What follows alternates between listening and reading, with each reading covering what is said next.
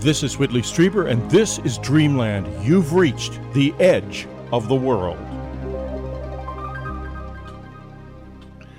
Today, we're going to have what I'm quite sure is going to be one of the most remarkable shows that we've had in a very long time on Dreamland. We're talking about gray aliens and artificial intelligence, the battle between natural and synthetic beings for the human soul by Nigel Kerner.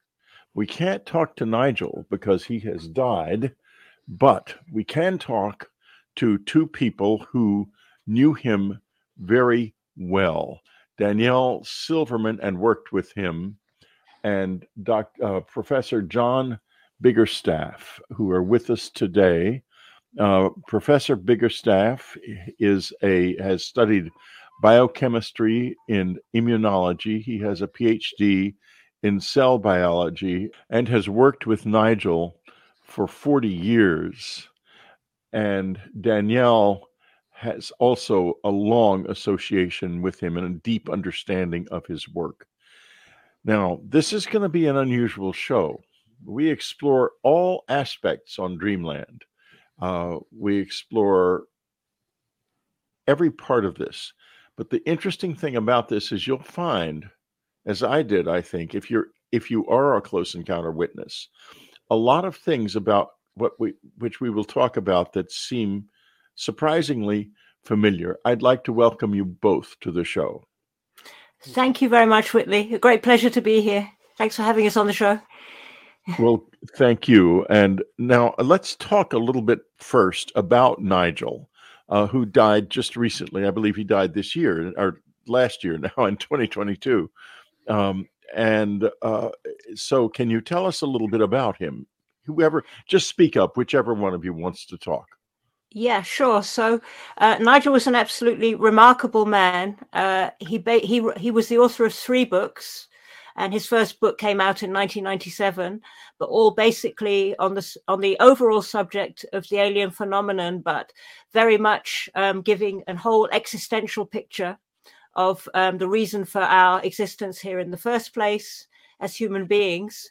And basically he explained um, the alien phenomena in the context of that overall existential view.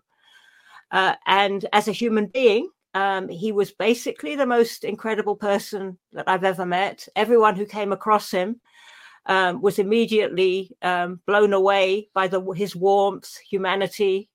Uh, he changed so many people's lives for the better, and and was quietly uh, doing a lot of charity work, uh, as well as authoring his three books. And um, thousands of people over the world have benefited um, from all of his actions. How did he become interested in the Greys?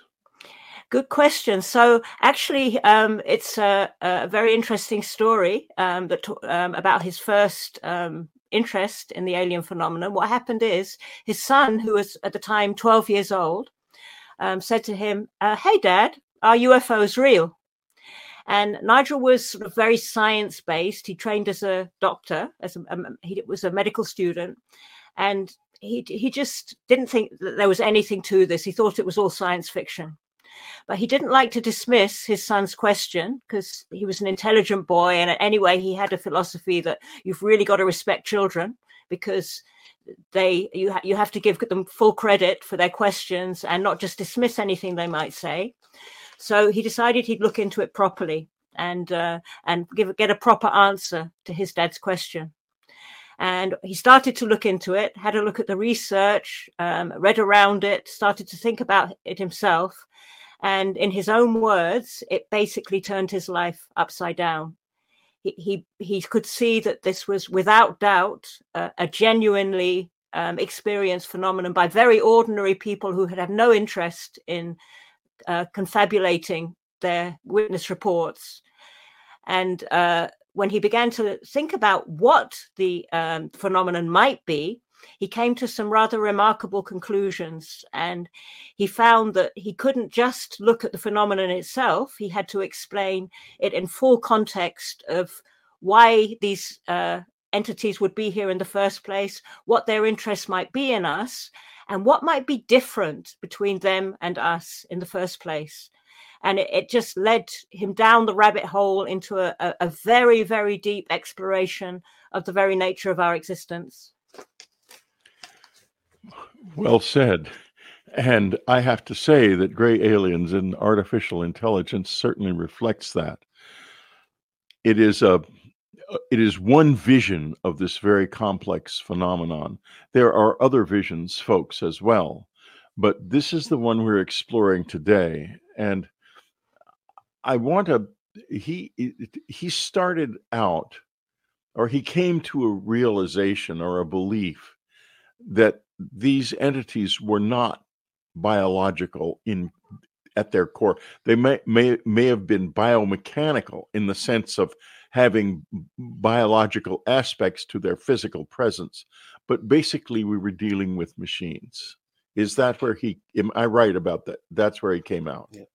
Exactly. And actually, I believe, although I'm not absolutely sure, but I believe in 1997, with his first book, Song of the Greys, he was the first author to suggest that actually these uh, alien visitors, at least the grey alien visitors, were not a biological, natural life form, but were some form of artificially intelligent robotic entity, albeit a, bi- a biological robotic entity. And, and yes, that was indeed his conclusion. And actually, more recently, it would seem to be the case that many people are coming to that conclusion. And um, even um, Professor Stephen Hawking, before he died, Paul Davies, uh, they've all suggested that if we were visited by another life form from another civilization from somewhere else in the universe, then it's most likely that such a life form would be artificially intelligent, wouldn't be a natural life form because if if we look at our own trajectory of um, development technologically uh, we are developing towards that kind of artificial intelligence now. And it would make sense that any entity with this kind of hugely advanced technology that they obvious, quite obviously have, way beyond anything we can produce, would have gone beyond our level towards even further into artificial intelligence. And it would make sense that what they would send out would be some kind of programmed format of their um, nature as living beings that they would send out into the universe to somehow further that survival, find out more, find out about future uh, possible locations in which their existence, only in a data format, could persist. But Nigel did throw up the very um, interesting uh, question would they be there to experience that data summary of themselves that they sent out into the universe? Would there be any consciousness? Would that go on to pr- appreciate whatever these artificially intelligent envoys they sent out into the universe could find for them? And it's the answer to that question that's really at the kernel of his books. Yes, and we're certainly going to explore it very thoroughly today. I would like to go to the um, uh, I, I, mentioned. Are you familiar? I, I, didn't see it mentioned in the book. The I, the concept of the von Neumann machine that was pioneered by Dr. John von Neumann early on when he was first beginning to contemplate this whole area. Uh, because what you've done is you've described a von Neumann machine. I was very taken by his ideas and his work because I think he was exposed to this reality back in the in in the late 40s and early 50s when he was working on a scientific team uh, uh, gathered by the Air Force to study this. That's been called Majestic 12 and all sorts of things. But basically, what he's his idea was that a complete replication, a duplication of a species of its entire content could conceivably be sent out around a galaxy to look for planets that it could inhabit. And now he, he also calculated the rate at which it would decay and and therefore that as the longer it lasted and the more the data the older the data got the more decay would occur and distortions would appear in the uh, in the uh, in the program, and I, I think that uh, having had a lot of personal experience with this myself, I, I'm very interested in the degree to which a machine could be a conscious being. And what they might be after here. Um, John, you haven't spoken up yet, so let's. Right. Yeah, I, I, can see by your face you're interested in this question. So why don't you give it a give it a, a a run? Well, Nigel's main thesis throughout all of his books was really the the difference between that is that which is natural and that which is synthetic. So synthetic beings are really what we create with the parts in the universe, the atomic matter uh, that that's really already degraded.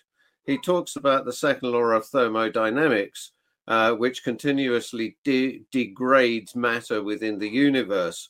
But the thing is, it doesn't degrade the consciousness. So he demarcates the, the universe into two separate parts, um, one of which uh, in in which is the opposite, the diametric opposite of the other. So whereas in one place things decay, in the other place things are together and are more ordered, and that is where he claims that consciousness resides. This consciousness which must have been present to enable uh, at the beginning of the universe, uh, sets a track for all conscious being uh, to come to come through, which still has an origin to an ordering um, an ordering symmetry.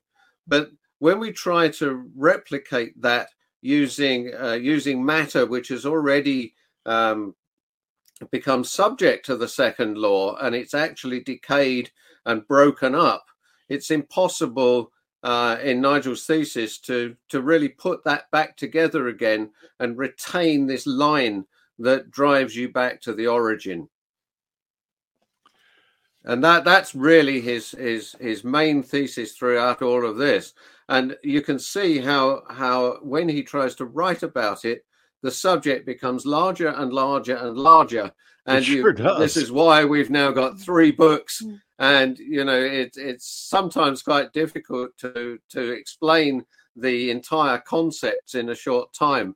But i think that's really the the nub of it the crux of it one of the things we're going to be talking about a little later i want to set the scene first is their interest in the human soul and i think it's terribly important that we understand this and i i believe that the some of the material in the book uh, is really very powerful. Plate 21 of the plates I have looked at and thought about for hours because uh, you know I I I have seen I saw my wife ascend after she died and she did not get caught and we need to understand very clearly how this works into our own traditional understanding of the fate of souls after they leave the body, after they die, because it is connected. Uh, now, I'd like to go back and just briefly describe an experience I had in 1988 when I had been asking what I call the visitors to I wrote a book called Communion. I don't even I'm not even sure you know that, but in any case, yes, you, you do. Yeah. Okay. Um, so uh, I, I had been asking them to come and basically sit down and talk with me in my innocence. Then uh, I had I was very innocent. I didn't I didn't mm-hmm. really have any, any idea what I was doing, mm-hmm. and um, they did come, and it signaled their presence in such a way that I knew they were there. It was just at the edge of dawn, just between night and daylight. And I went in, down into the woods, but as I approached them, I could see them standing beside one of these big machines through the woods, and I could hear it idling too. It was there, no question. Um, I um, heard a voice in my head say, Come on, come on, so roughly that it scared me and I didn't go on. I, in fact, I went back to the house. And this is the part I want to discuss. when I put my hand on the doorknob, there came three cries from above the woods that were the most extraordinary sounds I've ever heard. They were first so perfectly spaced. My ear had never heard anything like that before. And I love classical music. And it was a year before even the best played Bach didn't sound muddy simply because of the perfection of those three tones. Second, it the tones were enormously emotionally rich. They were very emotional. They, they, they communicated such a complex range of emotions. So you have machine like perfection and incredibly rich emotion. And there's something wrong there. Something's not right about that. And I would like the two of you to respond to this in the context of Nigel's work, because I think you have an important response. And I'm not quite sure where you'll take it, but I'm pretty sure it's going to be interesting. So wh- whoever wants to start first, please talk. Please do so. Yeah. So that's absolutely fascinating, and it would be honestly, it would be speculation um, for me to suggest exactly um, what was going on there. But all I can do is relate it um, to the context of Nigel's work and his uh, overall theory and how that might perhaps uh, be explained. So basically, and to go and to explain it properly, I think I would have to first of all define um, what how Nigel described a soul and what he actually said a soul was, and how a soul had has a certain naturalness which any artificial robotic AI creation can never have. So Nigel uh, described a soul as a line of connection back to the state of perfection from which all natural existence in in his understanding uh, has come. So that would be a state um, of of no force um, perfect union no separation perfect freedom and complete awareness Okay, so he expl- he he in fact he called that state the God verse because he didn't like to call it God because there are so many distortions of the word God and it gets personified and anthropomorphized and all kinds of terrible stuff. Uh, it's imbued with that we don't really want to uh, impose on this state of perfection. So it's more like the Buddhist concept of a state of perfection. And um, his suggestion is that all of us were once in that state of perfection. And it would be very sensible to ask the question well, if we all uh, originate from perfection, why is there imperfection? And it would be ridiculous to suggest that that perfection would create imperfection just for the sake of watching the fun and seeing what's going to happen it would be i mean that would just be in in itself it suggests cruelty ruthlessness and uh, it, it just makes no sense. A state of perfection would be a state of, of love. The same state that uh, those who have near death experiences report um, at the point of death where it's such a beautiful unconditional love that they can't even describe it. It's just nothing that they've ever experienced. And and that's something similar to what this state would be although even that is not as amazing as it would be in its real sense because near death experiences are had from the point of view of an imperfect state. So a soul is a line of connection to that state of imperfection. And it's Nigel's suggestion that we didn't evolve to be the uh, human beings that we are now, the species, the advanced species on this planet we are now. We devolved from that original state of perfection. Okay. Now, because we have that reference, that connection to something that's not atomic, not physical, not subject to the second law of thermodynamics, that, uh, that everything physical in the universe is subject towards, which John was just speaking about, entropy, everything breaks up, our bodies rot. Um, you leave out a, a car out, it will go rusty. Everything breaks down. But the one thing that provides order into that breaking up system. And Nigel suggests is the creator of life in that system, is the order that comes from the original state of perfection from which we came. And it's because we have that reference of that original timeless, timeless because there's no separation of points, state. That's why we are aware. If we didn't have that original reference of stillness, of timelessness, we would not be aware of the passage of time. Awareness is being aware of the passage of time. Okay, it's a reference. Okay, it's the yin and the yang. You have to have a reference of something in order to experience something else. You have to know still have a reference of stillness to refer to understand the passage of past, present, and future.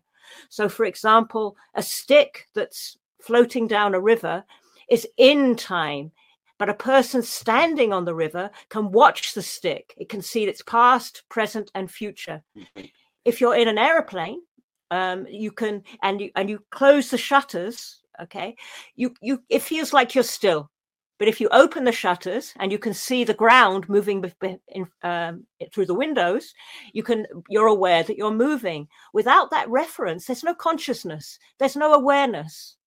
And therefore these artificial creations which are purely atomic and without that connection cannot have that any sense of consciousness and awareness. So to go back to your question which is a, a remarkable question perhaps what they were doing with these tones, they were tapping in, creating a frequency which somehow tapped into your brain and to, to your physical um, sense of awareness through your brain and prompted and stimulated memories of emotion maybe they have a way and, and there have been reports that they're, they're, telepathic they can control people's thinking their minds. Maybe they have a way through frequencies of tapping into brain frequencies and, and they can replicate them somehow and use them in some way to manipulate the people they're um, abducting or interacting with to invite them into their overall agenda which is something that we can discuss later I was thinking that too.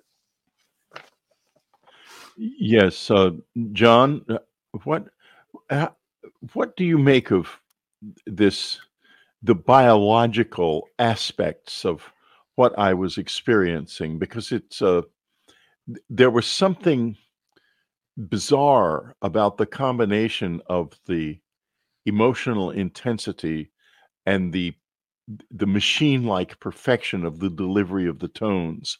And I must say, Danielle, that uh, I, I think you have described this quite accurately. I think it's the one of the best responses. I've asked this question a number of times to other people, and it's a very good response. And so, thank you for it. Um, so, John, what is your response there? Is given your uh, areas of expertise? Well, really, to add to what Danielle has said, you said you know you you can we can derive emotion from sound, as you know from listening to classical music and yes. and other forms of music. Um, what I would possibly suggest is that this may have been an experiment in its way uh, to actually provide sounds that would stimulate parts of our psyche to generate an emotional response uh, and, and to see what sort of sounds would generate what what responses. Because you must bear in mind that they don't, you know, as as a camera can't see what it's viewing. Um, these these um, these creations really have no means of of understanding what it is they're looking at uh, in terms of consciousness. They really don't understand consciousness. They understand that we are a resource that can somehow uh, overcome the second law of thermodynamics, and they can observe us move through uh, move through time and keep coming back without breaking down. Uh, like you were suggesting earlier, you know, with almost the photocopier effect, as they keep reproducing themselves, they, they, you get a decay of the data. But what they've noticed is that with us, we don't get a decay of that data. And they are exam perhaps they're examining uh, our, our emotional response to see whether, in fact, any of that can be used by them to to overcome this problem themselves. We are talking to Professor John Biggerstaff and Danielle Silverman about the late Nigel Kerner's book, Gray Aliens and Artificial Intelligence The Battle Between Natural and Synthetic Beings for the Human Soul. And we're going to be talking shortly about that battle and what is wanted if this theory is correct. And remember, we just we explore lots of theories on Dreamland. This is not the only one we've explored. We'll be right back. This is a brief excerpt from an interview with two contactees who had an 11 day close encounter experience and are now willing to speak about it really for the first time. To hear their whole interview and many others, subscribe to unknowncountry.com. Here's the excerpt. Did you see the man's face? Yes, that one is very clear to me. It was kind of longish, and uh, he didn't look. He didn't look completely human, but he, because he had very, very thin hair, almost non-existent, but he was young.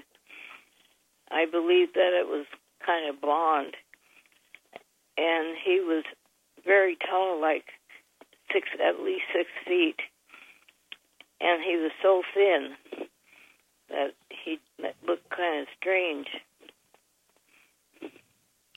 And what happened then? Well, he wanted me to to go with him or to stay with him. He wanted me to stay with him on the ship. And I'd been married for six months, and I wasn't about to go running off to stay on the ship. Now, surely you want more. You must want more. And there is more. Not only this contactee interview, but many others, many of them just as extraordinary, on unknowncountry.com plus everything else that we offer my audiobooks, the meditations, the talks on the key, William Henry's wonderful Revelation show and its entire run, Anne Strieber's brilliant and magical mysterious powers, and so much more. Hours and hours of listening pleasure learn from the meditations on the site. Really learn because they're real and they're valuable. Subscribe to unknowncountry.com right now. Go to unknowncountry.com, click on the subscribe tab. We are running very low on new subscribers now, and that should not be. It should not be happening. So you do it. You go there and you do it today. Have you ever read Communion? or have you never read Communion? It's out in a new edition, very powerful, a subtly new cover that reflects the fact that the visitors are now looking back at us because they truly are.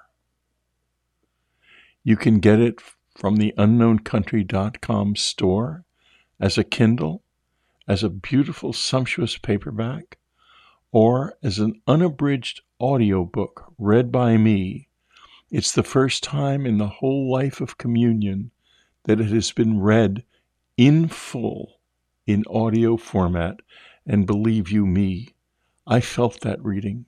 I put my life, my memories into it, and I trust you can hear it in the voice. I sure felt it while I was reading. So get communion, listen to it, read it. Communion is of central importance to all of our lives. Okay, we're back, free Dreamlanders and subscribers. You've been with us, of course, the whole time. And I want to ask you now uh, this question. If they do not have souls, but they are immortal beings. And if they're machines, they must be immortal, or nearly so, let me put it that way, are able to replicate themselves. Why do they want souls? Well, I'm that's, very that's, interested yeah, in that. Yeah, great question. And you mentioned at the start, um, I can't remember the name of it, and I wasn't familiar with it. An experiment with artificial intelligence, uh, in which the um, artificial intelligence was breaking down. No, no, uh, that was that's called the von Neumann machine. Oh, okay, that's Dr. John von Neumann's right. theory yes. that I would guess that Nigel was aware of, because it's essentially the theory that a, a, a species sufficiently advanced could replicate itself completely and then send the replica out around a galaxy to to look for and then colonize planets that it uh, that it found that it could um, live on. Yes, and it's sort of a it's sort of a hybrid, an early version of Ni- Nigel's theories, really. Yeah, and that this that this is presumably is what is here, and it is not a biological ensouled entity at all, but rather a machine consciousness or a machine intelligence, I should say. Okay. Okay. So that was really quite interesting. I don't believe Nigel, as far as I know, did come across, I don't think he came across this, but it is very similar um, to his ideas about artificial intelligence.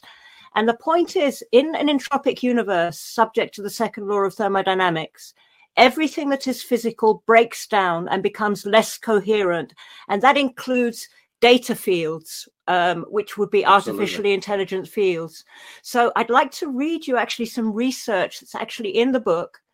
Um, and it talks, it's to do with um, these quantum computers, which they're now creating, quantum artificial intelligent computers, which they've had some trouble with because they can't seem to prevent decoherence. And I'll just read to you the research. So, a chemist from Berkeley, uh, Birgitta Whaley, has studied the remarkable facility that living systems have to tap into the coherence of the quantum. And she says when isolated quantum systems open up and interact with their atomic environments, they rapidly decohere. Decoherence is the main obstacle to building a quantum computer. So remember, these artificially intelligent entities uh, called the Greys, Nigel believes to be artificially intelligent entities, are quantum computers, basically.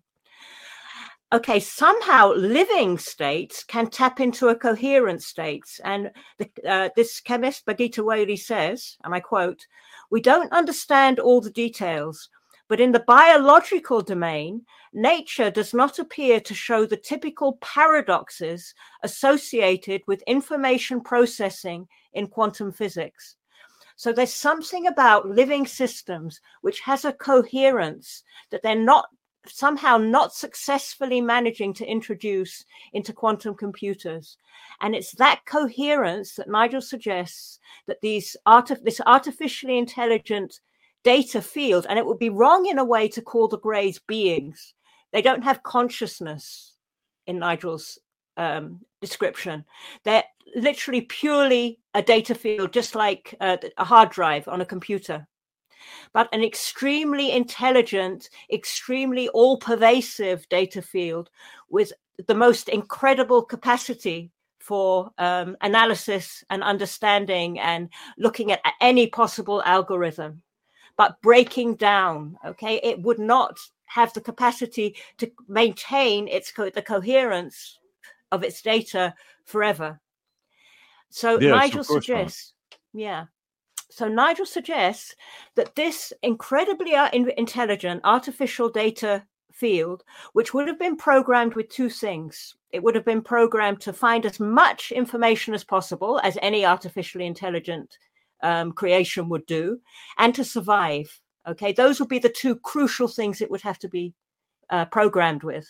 Okay, so if it came across something which seemed to have this strange coherence that this chemist Birgitta Whaley talks about, a living system that somehow seems to have a capacity for eternal survivability, as as in a soul okay now the only way that a, an artificially intelligent field would ever be able to detect something non-physical like a soul would be the fingerprint or the imprint it would make on the physical because it has no connection to anything non-physical. It would no way ever be able to connect with something non-physical because we can only do that because we have that connection back to the state of perfection, which is non-physical. Okay, so they would just simply detect there's something there that has a coherence and is and is ordering um, systems of chaos. Okay, they would have especially focused on the most powerfully coherent effect, fingerprint, if you like, and that on this planet, that's us. Okay, so if they discovered that, if or if it discovered that, it would have tried to find a way to somehow network into it so that it could piggyback on that coherence, on that ability to exist eternally. And Nigel believed in reincarnation, and he believed that uh, our whole history from the beginning to the time we became physical when we after we became physical we came back. Just as the hindus and the buddhists believe lifetime upon lifetime. And they would have seen fingerprints if you like of individual souls reincarnate coming back going out coming back going out coming back. And they would have witnessed in that way hey, just a minute, there's something here that actually does survive. Let's see if we can imprint our data into it so that we too can last forever. And I say we advisedly, don't really mean we. I mean, so that it can persist eternally. Yes, it, it, it's important to understand, I think, mm. that we're not dealing with individuals like us. No.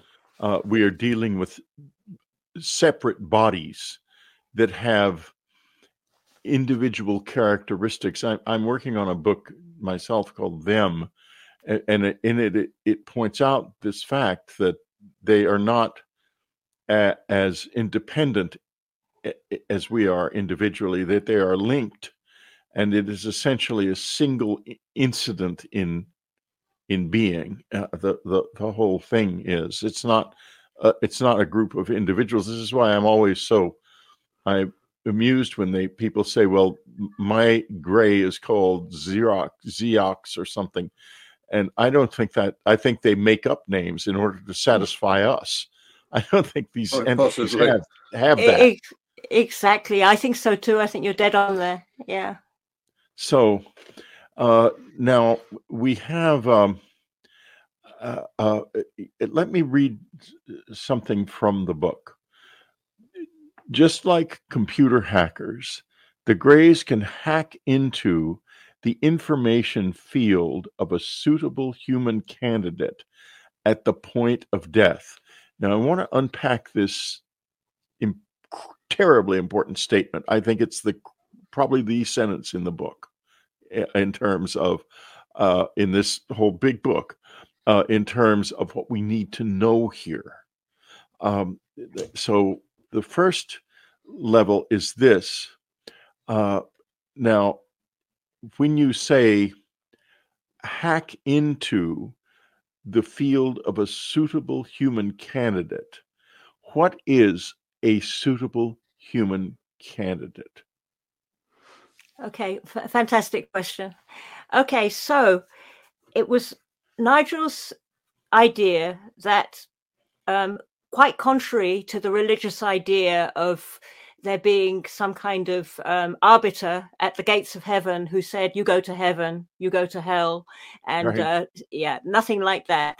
It was his um, theory that when you die, you basically go to the place that uh, which with which you're resonant. Okay, with you basically are exactly what you are in life, and in death you will go to wherever you are in the in the field of what death is, a, a non-physical state, in exact resonance with that.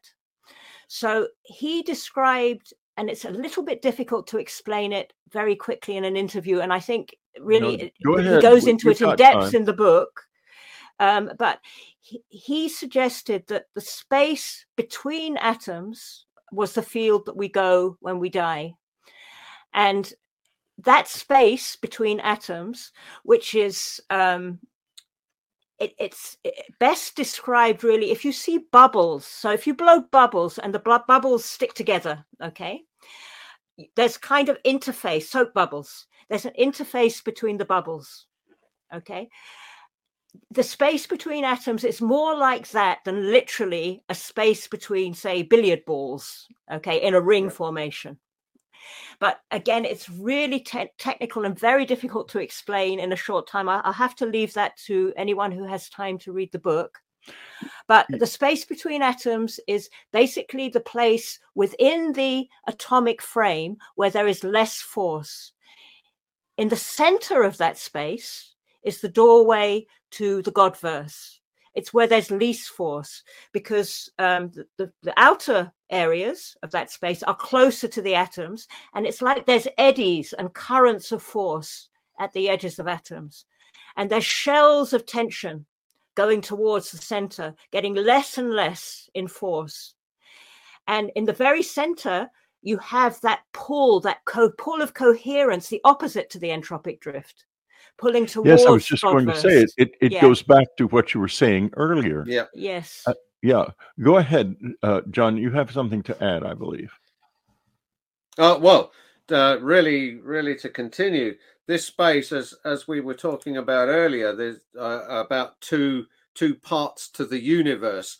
Nigel, uh, really, let let's add a, a, little bit to this and say that the the real thesis here is that if you have a place of total order then by definition there must also so and and it's a singularity it actually implies so if you have nothing you must have something. It implies its opposite.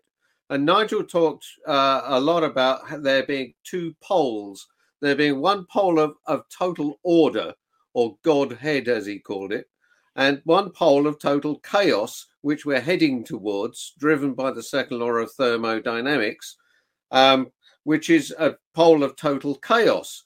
Now, since neither can really exist on its own, whatever is between them, in other words, contains any part of both, forms the skin of what we call the universe. Within that universe uh, is is where you get this division of um, where there is less force, such as the space between the atoms, uh, as Danielle outlined, and then you have that which is in force, which is really to do with the forces of electromagnetism and photonics, etc., that atoms atoms provide. And the continuation of what Danielle was saying uh, is that any if a soul, for instance, uh, becomes restricted in their own behavior, so you know we are really here because we have some form of restriction that needs to be overcome so we can return to the place of total order. In other words, become un- unrestricted. Um, that those restrictions which conform uh, to to really areas of enforcedness within the edges of atoms. Uh, this is where uh, resonant data can be really applied and and taken up by that soul or that consciousness um, when it when it dies, so that when if it has to return and reincarnate, it carries that information with it, which can be an emotional load, if you like, or a drive towards a particular interest uh, in in the in the in their subsequent life. And that Nigel was talking about is the basis or part of the basis of what he called hybridization. And let's get into hybridization now. Um, but before we do that, I would like to, you know, before we go on, I'm going to take the second break. And I'm going to, we're going to do that, Free Dreamlanders, now. And we'll be back shortly. There's a new world coming if we can take it. What does that mean? The first part of the message is if we can take it for ourselves on our own terms. The second part of the message is can we bear the newness and the huge expansion of human consciousness that is going to be involved? Can we take it? A new world. It doesn't mince words. It tells the good, the bad, and the ugly like it is. And it leaves a message behind Can you do this? Do you want to? Do we have an alternative? Right now, at this point in history, mankind is either going to get a lot bigger or not. I choose to go forward. I choose to live for and in the future. I choose the future. A new world. We can take it. Available in hardcover, softcover, audiobook, and Kindle. UnknownCountry.com. It's huge. It's much more than just a Whitley Strieber book site. It contains thousands of hours of interviews, meditations, podcasts of all kinds. My original hypnosis tapes are there. You can actually hear the moment that I discovered that I, at least, was not alone in this universe in the office of Dr. Donald Klein so many years ago. Whitley Strieber audiobooks, Communion, Transformation, The Secret School, Breakthrough, Majestic, and so much more powerful meditations. But more even than all that, it is a community of people who are either looking to gain contact or actually in contact now. There is no community like it in the world. It is absolutely unique. Contact really is happening here. That's what these shows are all about. That's what my life and this website are about. It's real, and it can be of enormous benefit to us individually and to mankind as long as we take our part and do it our way. This is what being a member of Unknown Country is about. So go to unknowncountry.com and subscribe today. Join us and join, very frankly, the future. We're talking to Professor John Biggerstaff and Danielle Silverman about the late Nigel Kerner's book, Gray Aliens and Artificial Intelligence. Uh, we are the battle between natural and synthetic beings for the human soul. And we have been discussing, uh, I might mention here at this point, there are some very powerful and brilliantly constructed plates in the book. And what we are discussing is essentially plate 21. And I'm going to put an image of plate 21 up in the video at this point. Uh, I'm just making a note here. So those watching on video can see it, and those who are uh, uh, listening can go to unknowncountry.com and click on Dreamland, and there the illustration will also be there. Uh, now, I'm going to read from Plate 21, which uh, is, is essentially what we've been talking about. It is likely that the vastly superior technology of the aliens has succeeded in penetrating the most adjacent parts of the margin uh, of the physical atomic universe that lies at the edge of atoms. Now, the reason this is important goes back to something mm-hmm. Danielle was saying at the very beginning of the show about essentially the fall of man and our dropping out of the state of perfection. Now, I don't think we dropped out of the state of perfection by accident. I think we, at some level, a choice was made to take this journey through the physical world and to experience entropy, which we experience every second of our lives because we are inside time. And Danielle made reference to being outside of time, which is without, it is essentially immortal. This is what they don't have. and what they want from us and probably from how however many other species like us in the universe there could be millions of them.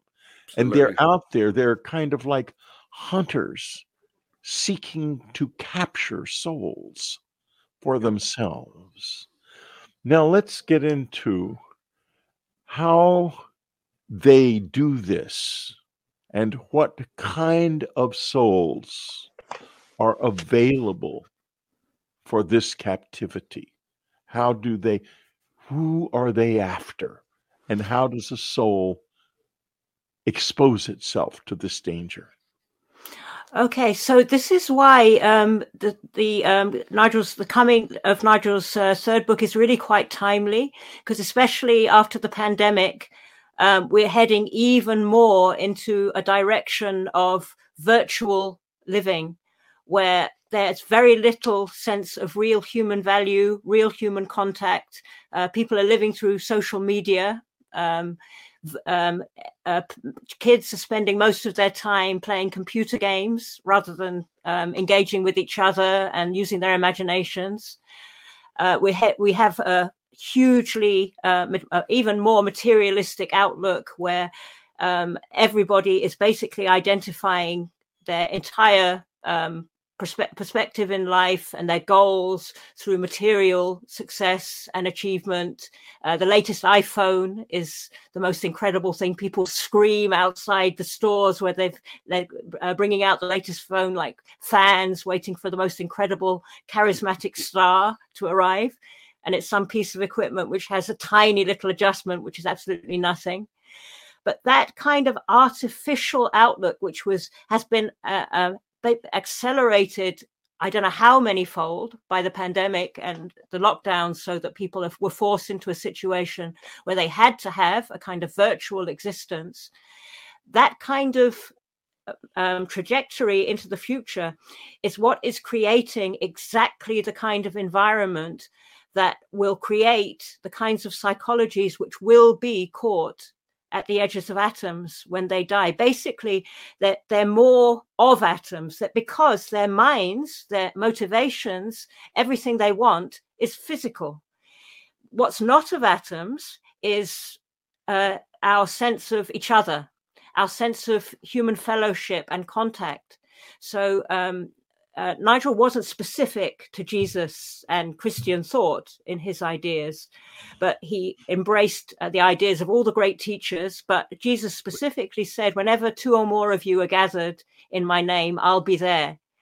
And let's let's let's reserve yeah. our conversation about Jesus yeah. to later. Yeah, because yeah. I've got a lot of, of thoughts and questions. Sure, sure, uh, sure. I, I I understood some years ago how important some particular teachings of Jesus were. And it they're reflected in other religions too, but they are very, very specific in his case. And we can without without um, addressing them through the lens of Christianity, etc., we can still we can talk about them, but we're going to go into that in detail uh, sure. uh, a, a little later. Yeah. Now, what I want to do now is to talk about eh, how souls, how people, when they're alive, create situations where they are available to this. And so that when one person dies, what happens to them is what happened to my wife, which I saw with my own eyes. She ascended, as she literally ascended. I saw her soul ascend. And I've seen other souls. I've seen many souls actually. And I've seen some captured and in some way. And it it fits in with our ideas of heaven and hell in a kind of a way. It's not c- completely different from that.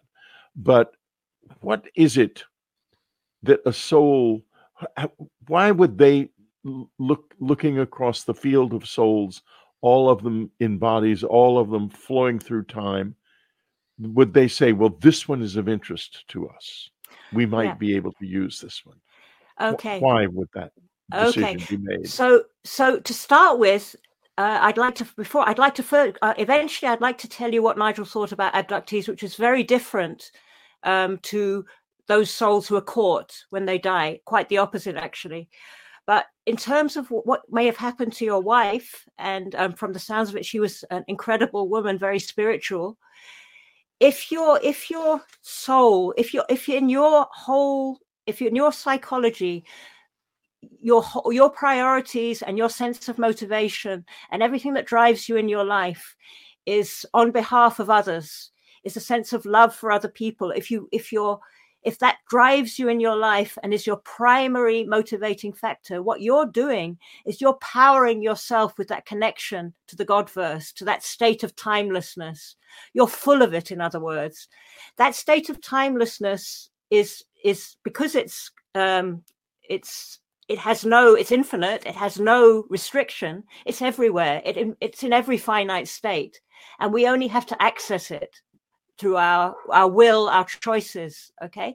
So those who choose to access it by by acting as though they were in that state as though we were still one and not in separate bodies as though every one of us is the same person people who love who care who relate to other people and put other people first they will be so full of that momentum when they die they will blast past the forces of atoms and go straight in to that the center of the space between atoms. People who are more focused in their own individuality stuck in one place just like atoms are stuck in one place they will tend to go more with the entropic momentums of the universe. And when they die they'll be they won't be powerful enough to get past those forces at the edges of atoms.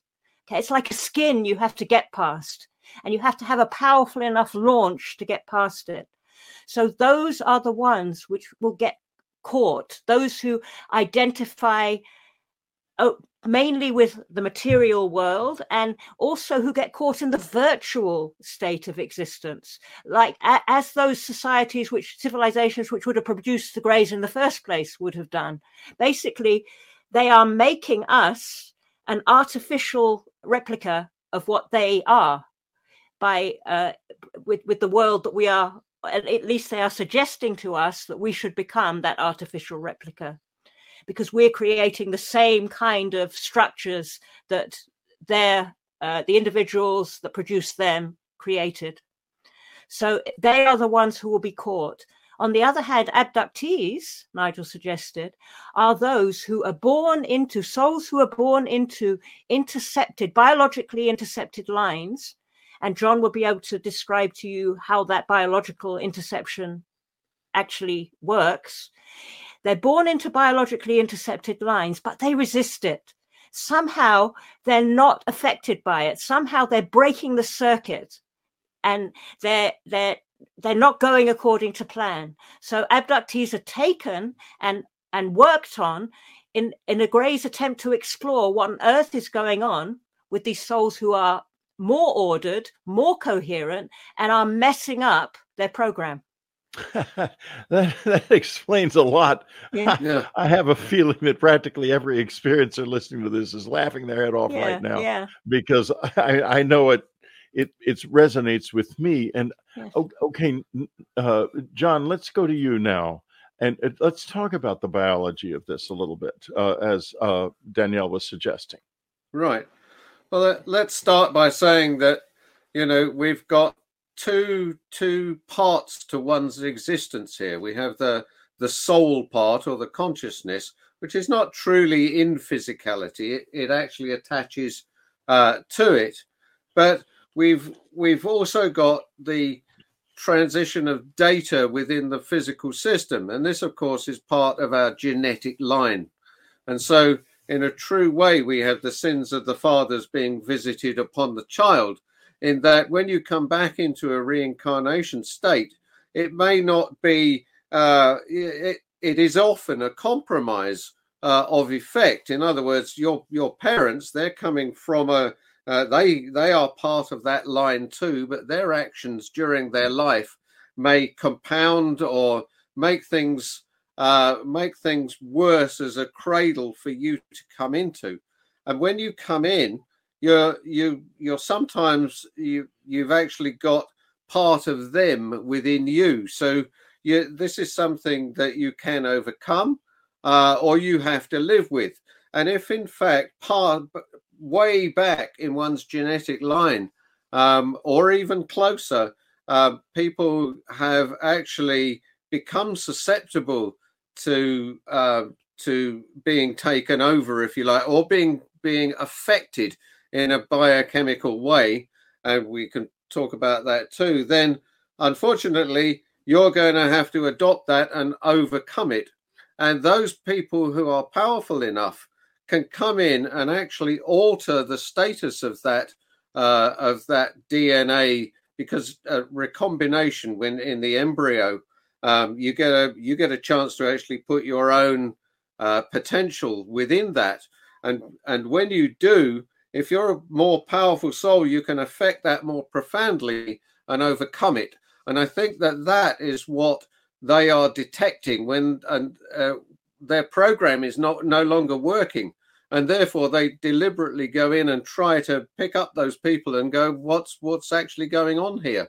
Of course they can never fully understand it because they can't get to the the consciousness behind the whole thing but as danielle said you're still looking at the fingerprints that you leave in the universe and this is what they they try to analyze now, you mentioned uh, affected uh, uh, the biology of this. Can you talk a little bit about that? Well, Nigel wrote quite a quite a bit about um, really the way in which uh, the greys can influence us in terms of trying to put trying to enable our physical system to be more receptive to the data signals that they want to put in. And of course, this has been going on for many, many thousands of years. And um, what they what they seem to have done is really if there's a lot of what we call junk DNA within our within our genome. So only a certain small part of it codes for the proteins that make us up. The rest of this so-called junk is partly what they can then they've inserted different sequences into us, which tend to be um, almost sort of like randomizing agents. They're really, some of these things are not really containing full information. We have things called trinucleotide repeats, etc., which can actually grow on their own and multiply and, and actually compound the complexity of the DNA structure. And DNA, not only does it have a primary sequence which codes for proteins, but it also has a profound effect on what we call a biofield. And, and you know, a biofield really is a tripartite structure, which is which contains partly the influence of the consciousness on the way in which atoms can talk to each other. So it, it sets up symmetries within a biological system. And the the addition of these randomizing factors can actually cause that to, to begin to break down. And that then, if you start to lose this coherence, then your ability to think and to and to to act with a wide perspective tends to decrease. And that is necessary so that you can you don't then have the energy in the end to punch through that hole when you die. And therefore you sort of bounce back with part of their information within you. And it, it's really a method, it's part of the mechanism of, of capture. Now, when that capture occurs, what does the soul experience? How does that feel, and how does that experience play out in the life of a soul? Um, Danielle, you look like you're ready to answer yeah, this. Okay. Okay. So basically, those souls who, at the point of death, are unable to pass through that skin at the edges of atoms, which is there that, if you like, there's an in between between the perfection of the God verse and the physical state. There's like a a, a, stage, uh, a section in between, where there's stages of more force to less force, and those souls who are unable to go through that skin and are captured at the edges of atoms will be unable to follow the natural path. We spoke about reincarnation, and Nigel firmly believed in reincarnation. They'll be unable to follow the natural pathway of reincarnation because they're held and trapped in the force at the edges of atoms, which Nigel believed to be amplified by the technology that the Greys have. They can make that force even greater. Okay. So at that point, the Greys themselves can be the architects of a future incarnation. And that's where hybridization comes in.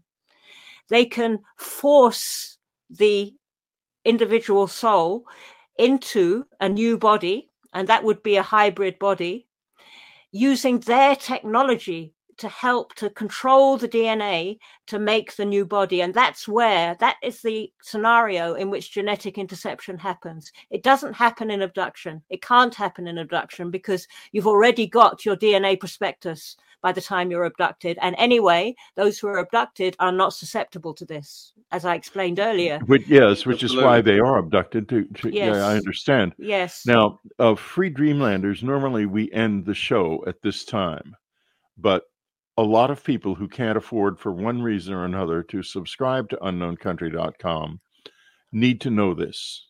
And so the subscribers who for whom I am so grateful are going to support your present your continued presence in this show because this is this is important as important I think as it can be because I think we're talking about something here that has to do with the fate of souls. And I wouldn't say that we're right, but I think that there's a good possibility that, that they are right, that these two, that Danielle and John are right, and that Nigel Kerner had figured something out here that's very important.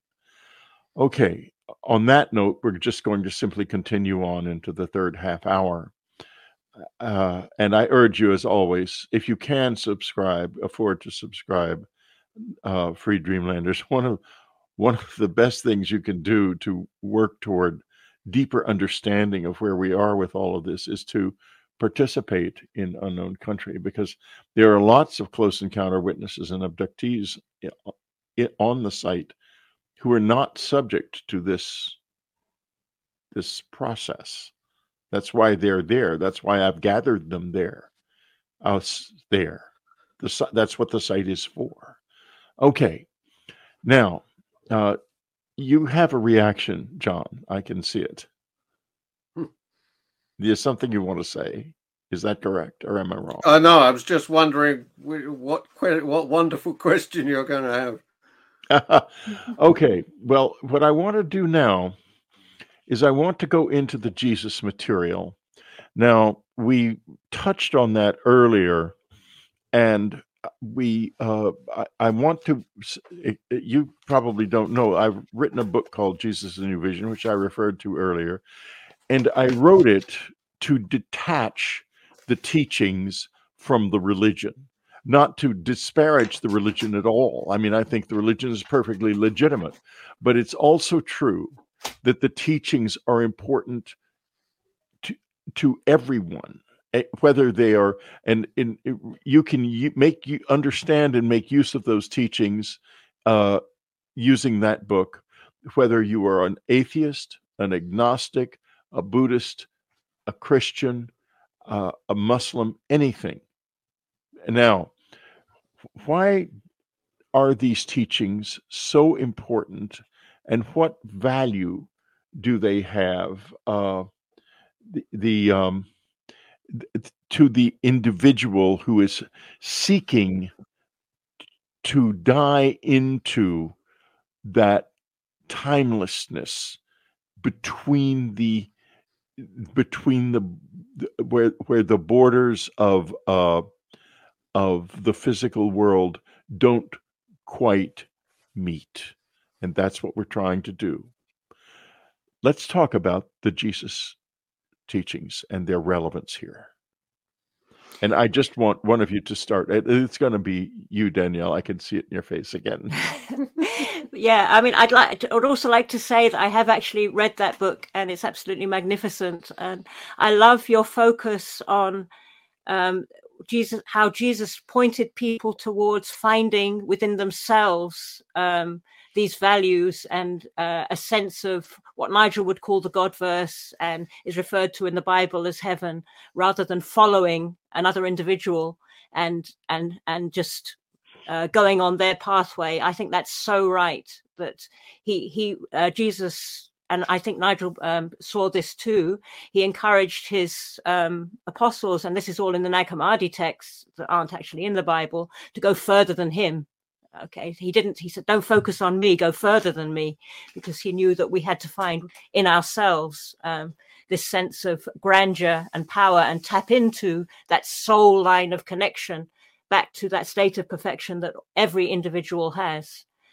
But um, the interesting thing about Jesus, and we can talk later about the Shroud of Turin, which you go in in great detail in well, your let's book. do yes. Yeah, yeah, and and of course. Um, everything, all the latest research does suggest that this was indeed the most genuine phenomenon, and it might well identify Jesus's teachings as possibly the clearest we can uh, get to an understanding of what can take us to his state of transfiguration back into the Godverse. He was he has shown the most uh, he's proven the most powerful transformation through the space between atoms into the center of the space between atoms such that he converted his own body into light which is the ultimate okay which might suggest and in my opinion does suggest and in nigel's opinion does suggest that his teachings us are a Rosetta Stone for how we too could do that. Now, the very interesting thing, um, which Nigel talks about in his book, is that Jesus actually in the Nag Hammadi texts um, act, referred to what seems to be the same thing as these grey alien visitors and warned his apostles about what to do if they came across them. And I'm just going to read something uh, from the book that I have ready here. Okay, so um, let me just see. It's in the first Apocalypse of James in the Nag Hammadi Codex. Okay, and the Nag Hammadi Codex, for those who don't know, are some uh, some papyrus uh, rolls of papyrus that were found by some shepherd boys in a cave. Okay, um, uh, uh maybe uh, fifty years ago. Okay, and they weren't known well, about before then. Let me just stop you for a yeah, second. It was yeah. in a very important year. Yeah. Yeah. It was the year 1947. Okay. Those that was found in 1947 right because the visitors began to manifest into our world physically in 1947 the two things are connected. Yeah, yeah. but go yeah. ahead oh. and you'll and she's going to tell you why they're connected yeah. right now. Yeah. Yeah fascinating. I never made that connection. Okay. So um, in the first uh, apocalypse of james jesus explains to the apostle james how to cope if he is faced with um, their representatives, as he, the Greys representatives, that he called in the Nag Hammadi, they're called the Archons, okay, um, as he, Jesus, was in the desert of Judea. And this is a quote, okay. James, behold, I shall reveal to you your redemption. When you are seized and you undergo these sufferings, a multitude will arm themselves against you that they may seize you.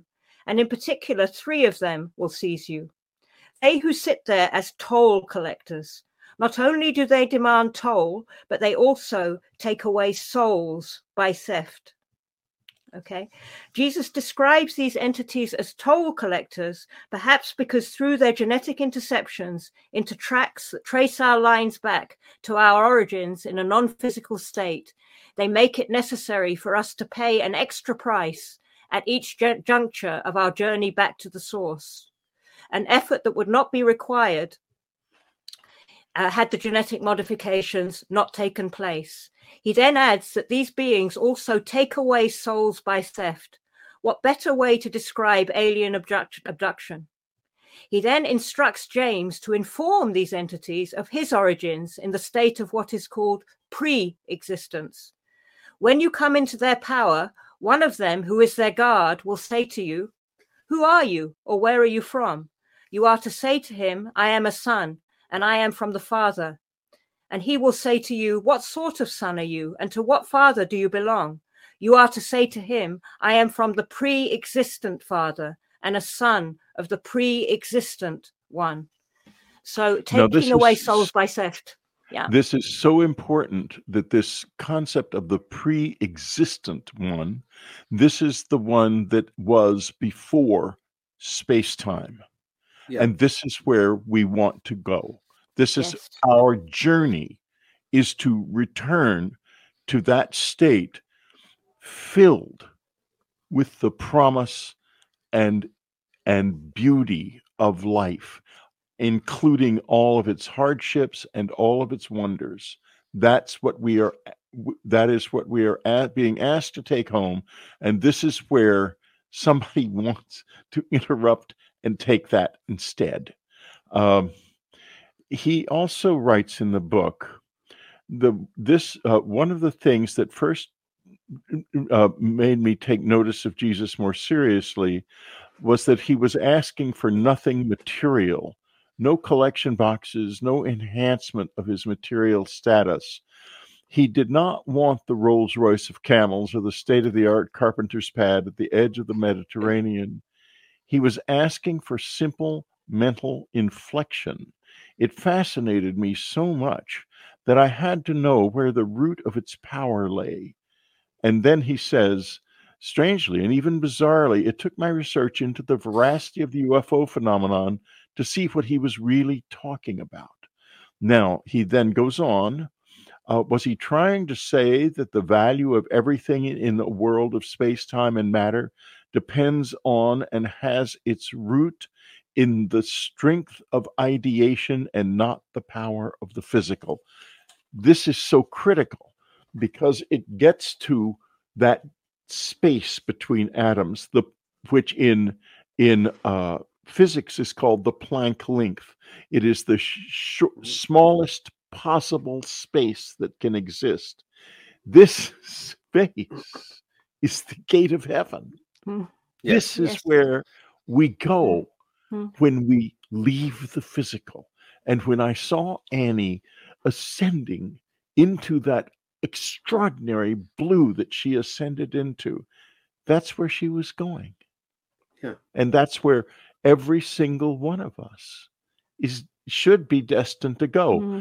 And the journey of the close encounter witnesses is to bear witness to this possibility, I think. And I'm not even terribly interested in what the Greys want or don't want. What I am interested in is how do we get there? So give us some ideas. I'm sorry, I know it's a difficult question, but go ahead. Well,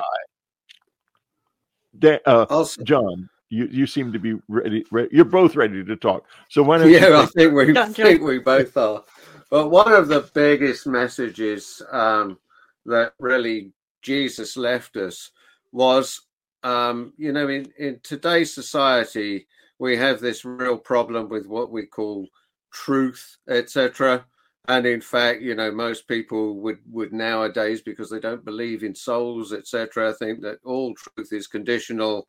And really, we're, we're walking in this sort of maelstrom of effect, not knowing whether or not we're getting better as human beings or worse as human beings, because there isn't really a yardstick to to to point at to to say whether we're we're doing right or wrong. And really, the thing that really comes from the Bible um, is is the concept of a of a compass, a moral compass, if you like. And what he came really to show was how you can use a simple set of rules. And Nigel outlines these in, in his book a simple set of rules by which you can work out whether or not you're going towards the God interface, if you like, or towards the, the chaotic interface. And that very, very simple thing is what's called addition or subtracting. If you find that you can interrupt uh, interact with other people and actually bring add to their lives and add to the way in which human beings associate with each other to to actually bring addition rather than uh, making your actions produce subtraction which points you the other way. It actually gives you a compass so that you know where you are and you know how best to drive your life. And it's a, you know, these concepts that Jesus put forward and Nigel is expounding upon for you know in in a mo- in a modern context are really are really the most profound things one can take with oneself to to actually work out you know what what is right and what is wrong and what should you do in any any particular situation but uh, sorry to if I could just come in there. So I think what it's also it is important, although the uh, ideally our only focus is how we get to where your wife went through that blue, through that into that wonderful state of uh, of beauty that she would have gone to. But I think it's also important to understand the uh, grey agenda and what they want from us, because really that's what we are actually replicating and producing now.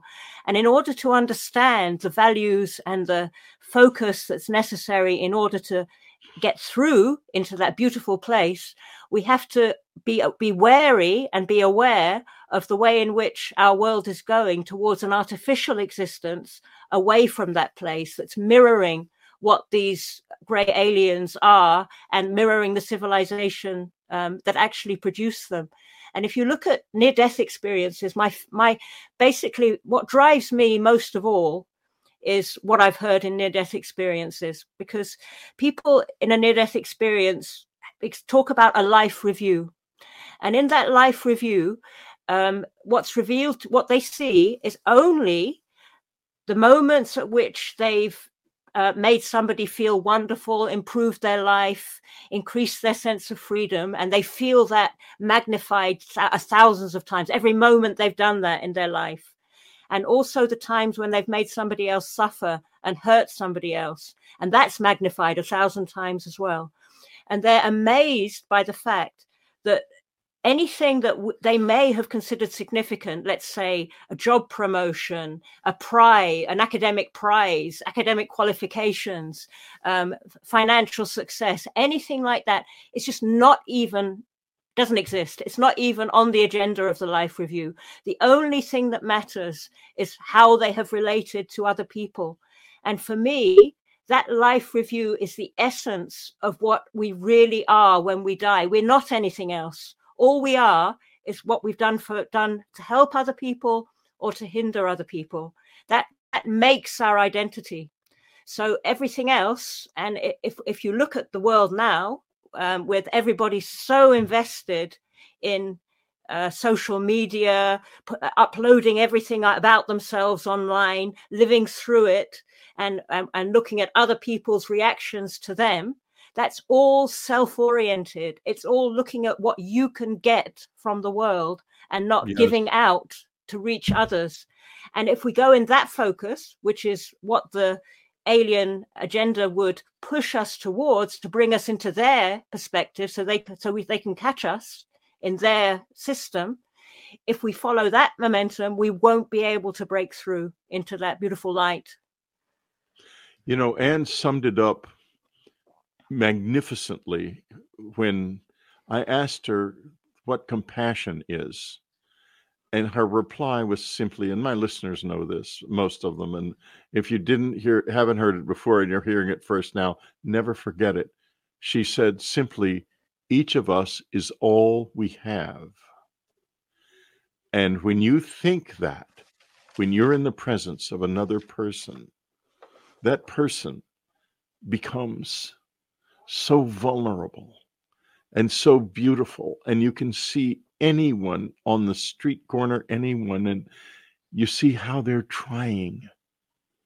And that sensibility is the key to the blue, mm-hmm. to the gate. It opens yes. the gate, and you get out of here, and you don't have to deal with these poor entities and with what we haven't spoken about at all, which is the terrible weight upon the souls that created them.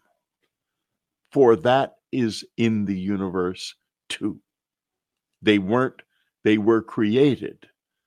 And those souls have that to face and have probably been facing it for millions of years we talk about the fall of man, but there's another fall that is back there somewhere too.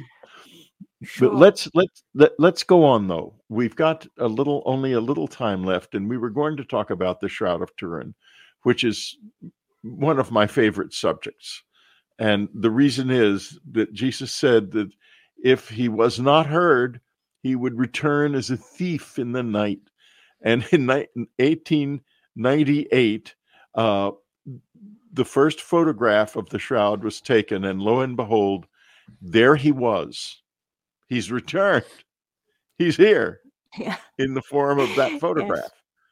Now, can you tell us a little bit about the re- what was happening, what this energy was that caused him to rise out of the tomb in another form? And we're not even going to go down the road. If you want to go down the road of why we know that to be true, just read the chapter of the on the shroud in Jesus a New Vision. If you can't afford the book, send subscribers at unknowncountry.com a request and I'll send you the chapter.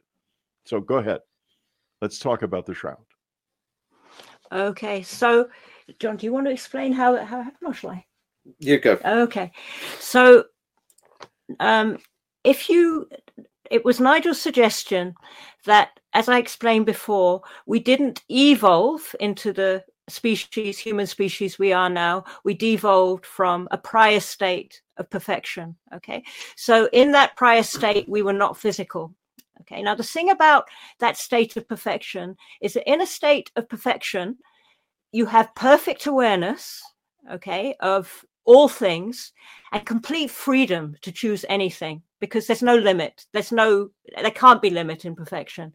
And it would be a very sensible question to ask why on earth we would choose or anything would choose imperfection. It makes no sense if you look at it on the face of it. Why would that be the case? So Nigel's explanation for it is this. If there really is perfect freedom, there has to be the freedom to explore imperfection too. And if there really is complete awareness, there has to be awareness of imperfection as well as perfection. So, our existence in an imperfect physical universe is a logical and implicit result of that natural state of perfection. There's no God who created us and put us here and then required us to behave in a certain way. It's an implicit result of just the nature of existence itself. And Nigel um, suggested that the vast majority of what explored that state of imperfection went back to perfection. Okay. And scientists say I can't identify 95% of the matter in the universe. That's the dark matter and dark energy. Even to this day, they have no clue where it is or what it is. Okay. And Nigel has quite a unique idea about that. And he says that's the, the, the souls who went back and chose and decided, oh no, this is just not for us. This is terrible. I'm going back. Okay. Which would be the natural momentum, especially before we got into such a, a, a extremely high level of entropy and force that we're in now. Okay. These were pre physical beings. They were only just exploring the first edges of physicality. Okay. But if you look at, let's say you can use the model of a, a beach to see how some got caught, the 5% that got caught. And if you look at the tide going out on a beach, when the tide um, comes in and goes out again, you get this foamy stuff on the edges of the sand. Okay. And that foamy stuff is created by the irregularities in the sand that catches some of the water and spins it around a bit when it comes when it when it when it comes in and goes out again. We are that foam okay? And the sand and its irregularities are the chaos of the universe. So the the universe of imperfection is chaotic.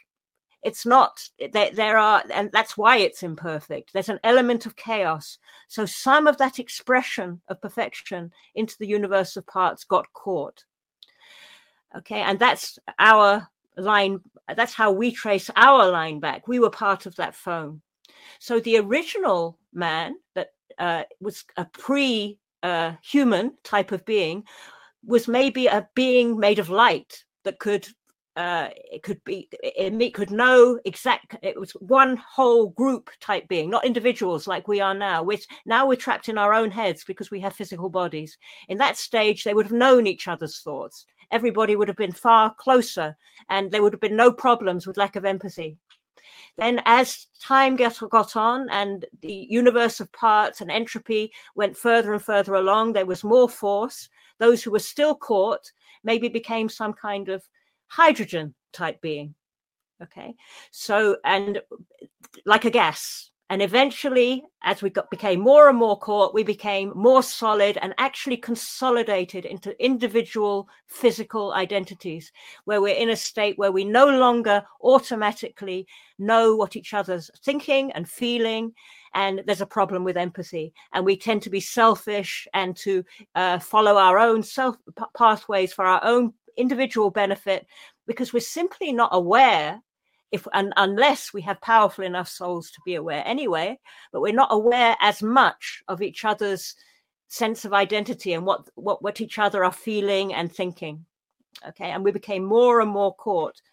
The original light beings nigel suggested that light that made their bodies is actually what atoms are made of. So atoms are simply frozen light he said. And I think well, that's exactly what Einstein said. Yes, Einstein said yes. that that matter is energy slowed down.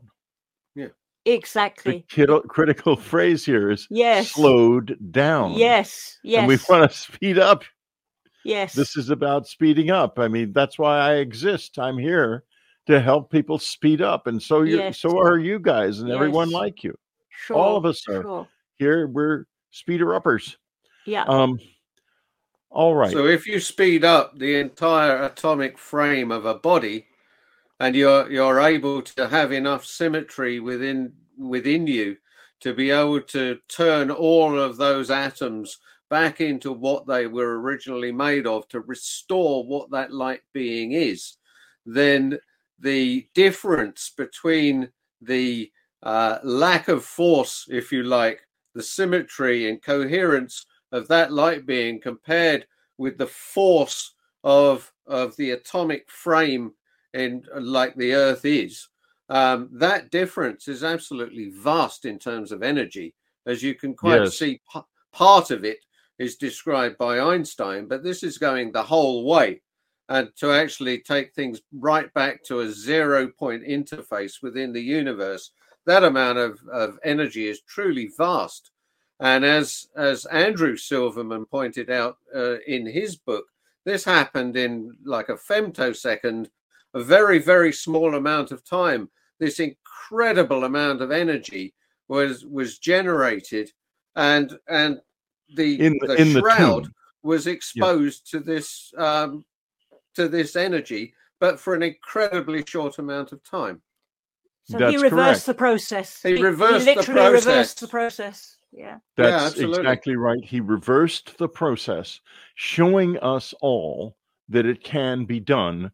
Absolutely. And when he said eh, that you have to believe in me in order to gain eternal life, what he was saying was you have to believe that this is possible and yeah. that you don't have to rise from the dead. We don't generally do that but you have to understand these possibilities and live in such a way that you are truly light in in in terms of your relationship to the physical world when you die and you will become a light light being that's what'll happen Indeed. Yes. Indeed. now here's where i want to close out uh, we're getting toward the end of the show Nigel writes in chapter 13, appropriately numbered, I think.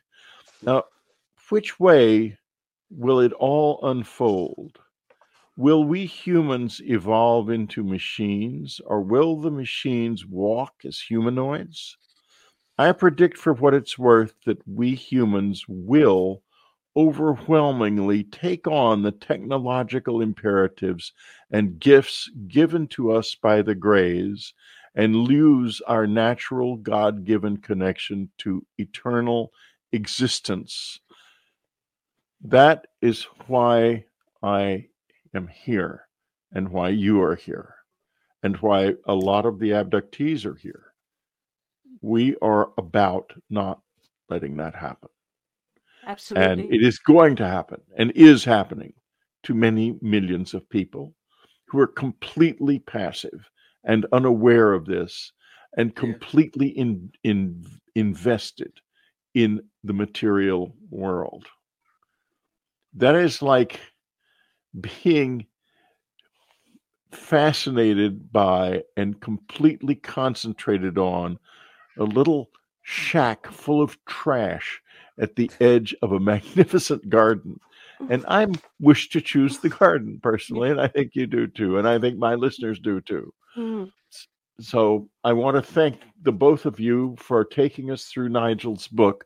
And I bet you Nigel's happy too, because you can do this so very well. I think that th- if, i only if he himself could have been here, could this have been done perhaps better. Oh, But I don't see how. I think you did beautifully. Thank you. Thank you very much, Willie.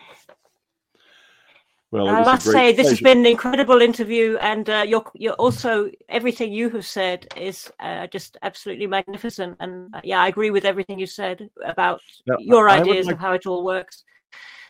Well, th- thank you. Uh, let me let me ask you a question. Um, we're going to your show is going to uh, run uh, on um, uh, on January the thirteenth. Can one or both of you come at seven p.m. your time on Saturday, January the twenty first?